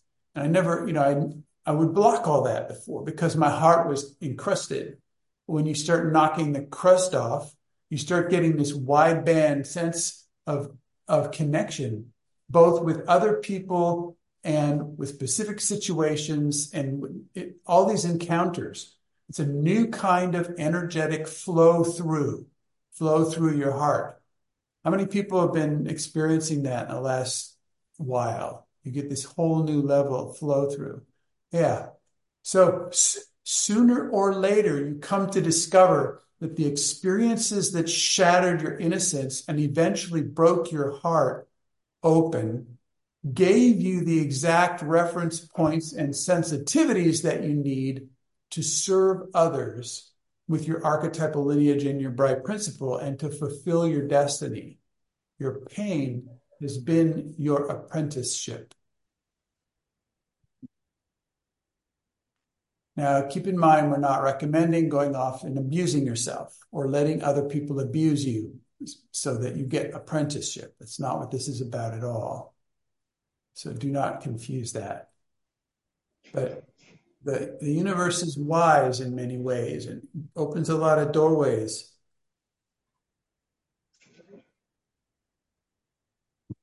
And I've been working on this novel called Cavitation, and in the last couple months, I've been in Syria, in Aleppo, which is most of us have no idea what's really been going on for the last 13 years in Syria. Well, since 2011, yeah. And it's it's because modern culture news has it's not market worthy, whatever. It's just the only use of it is to sell more weapons or something. It's it's insane. But for my for this story, I have to go live in there. I'm living in Aleppo now. I've got like 30% of myself over in Aleppo during and it's been a condensed these last 13 years is is condensed for me and it's like i don't get it. What how pe- people have been given um, 6 million people have left syria in the last decade and that's a quarter of the population of the country. They have left. They've just everything's broken everything's ruined everything's destroyed. House, their identity, their family, you know, dead, destroyed, just obliterated, and they've just had to leave the country. And you, you know, for most people, you know, for a nomad, like I had to work decades to become a nomad. I had to let go, be able to let go of things enough to be a nomad. Well, these people, the rug is pulled out from under them and it's not their choice. It's just like their life has been killed. So either they stay there and die or they leave. And so six million people have decided to leave. Six million people are just homeless walking around the country. And and so it's like you've got 13 million people. I mean, we don't even understand what a million is. Cannot even comprehend that number. Our mind is not big enough. Yet there's there's 13 million refugees from from the last 12 or 13 years in Syria. And the rest of the people are living in these hell worlds and it's it's incredible uh, to try to imagine. Okay, how is ECCO working here? How is the Earth Coincidence Control Office trying to open doors and offer people opportunities for the evolution of consciousness or healing a broken heart? Okay, how's this working over there? And I, I, I don't know. I have no theory or I have no, I don't get it. I'm not going to go over to, to Syria and hang out in the wrecked out buildings of people shooting each other with AK-47s and dropping barrel bombs on. I mean, it's just insane. What, what I'm not going to go over there and try to figure it out like that.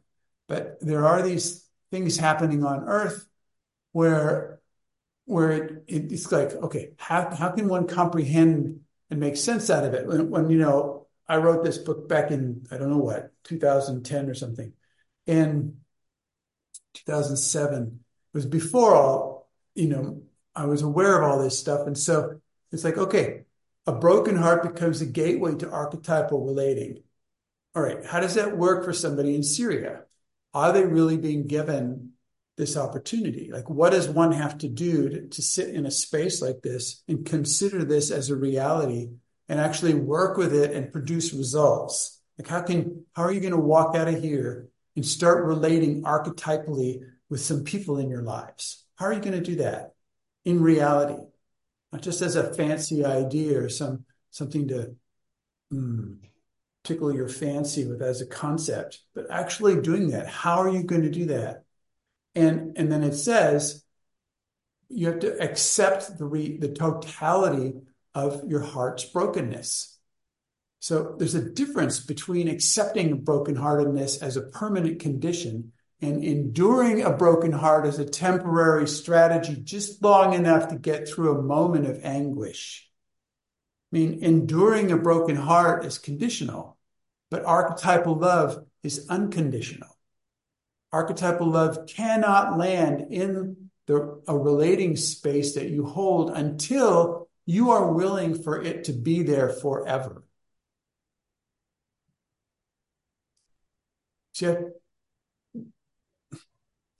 What does that even mean? Like, how, how are you able to endure that kind of intensity? Like, how can you stand it forever? So archetypal love cannot land in the relating space you hold until you're willing for it to be there forever. And then archetypal love comes and goes as it pleases. By trying to endure a temporary broken heart without accepting an irreparably broken heart, the wall towards archetypal love stays in place. The level of the game. The level, this is physics. This is like the physics of archetypal love. A man's broken heart exposes him to unspeakably precious experiences that were too frightening for a heart guarded by reactionary machine guns. Experiences that were previously too intense become suddenly too temporary. Tenderly caressing the aliveness in your woman's hand enchants you endlessly.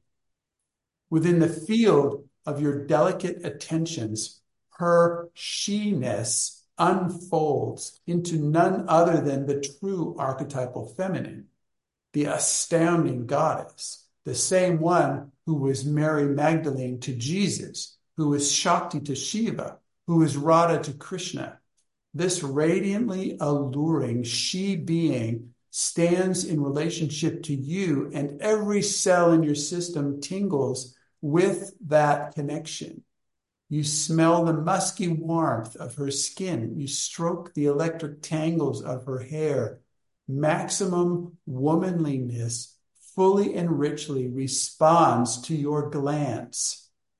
She speaks into your fortunate ears, she willingly spends precious moments of her life sharing ordinary chores with you, washing the dishes, you know, even eating or walking while exuding flawless beauty.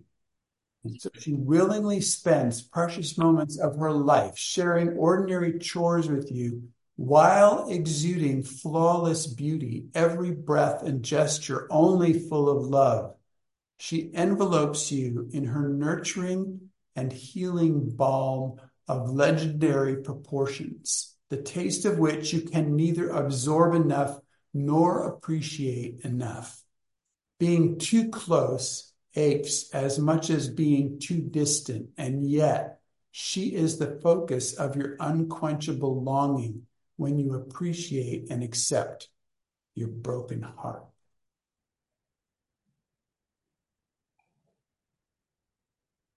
End of section 8D.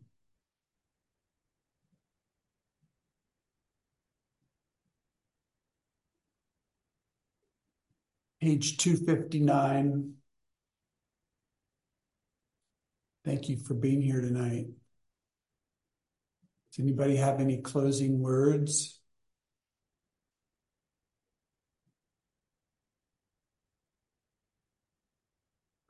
Yeah, that section really touched me. Can you say more about that? I've been struggling to to kind of distill between what, what my fantasy is and what the real longing of the of the being is. And I really sensed in those words that it was just that simple, without any more stories than that and that's why it really touched me. I could I could really sense the longing for that. Thank you. Thank you, Lisa. Thank you. Thank you.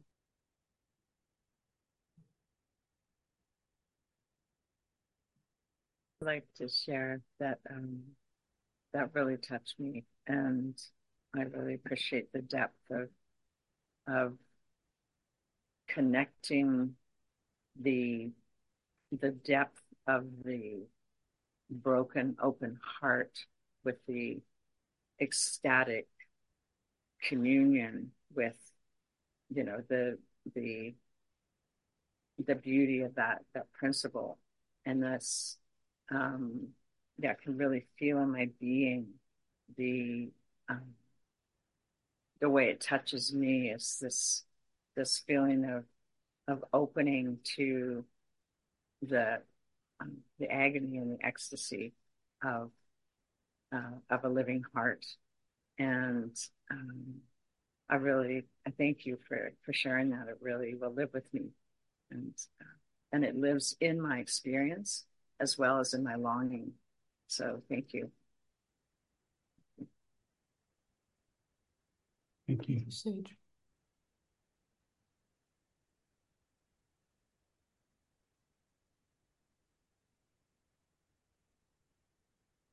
There's these moments that can go by pretty quickly in our what seems to be an ordinary world, but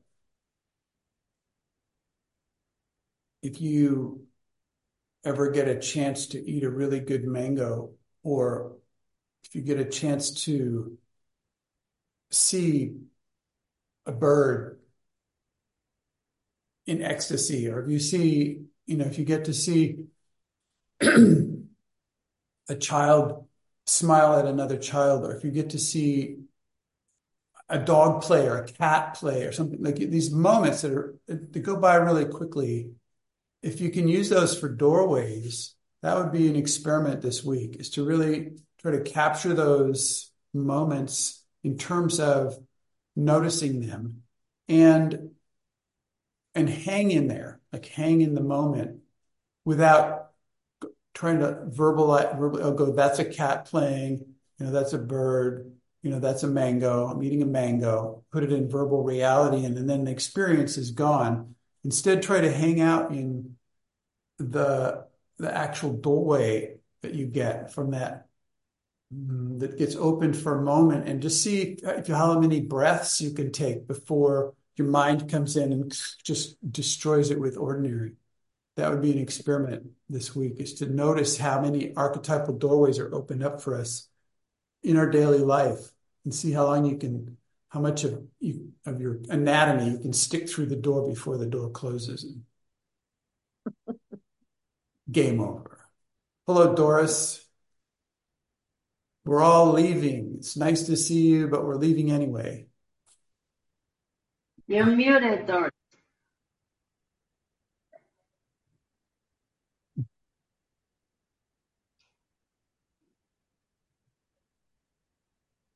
Reality, electronics. Goodbye, everybody. Yeah, I came on over my phone because I've seen it right now in the morning that it's going on, and I was I had that impulse to come in. Sorry for coming in at the end, but um, I'm glad to see you both. Well, it's been a I'm I'm in a huge learning about all you taught me. Thank you. Okay. See you next week. See you, everybody. Bye. Thank you. See you. Bye. Goodbye. Bye.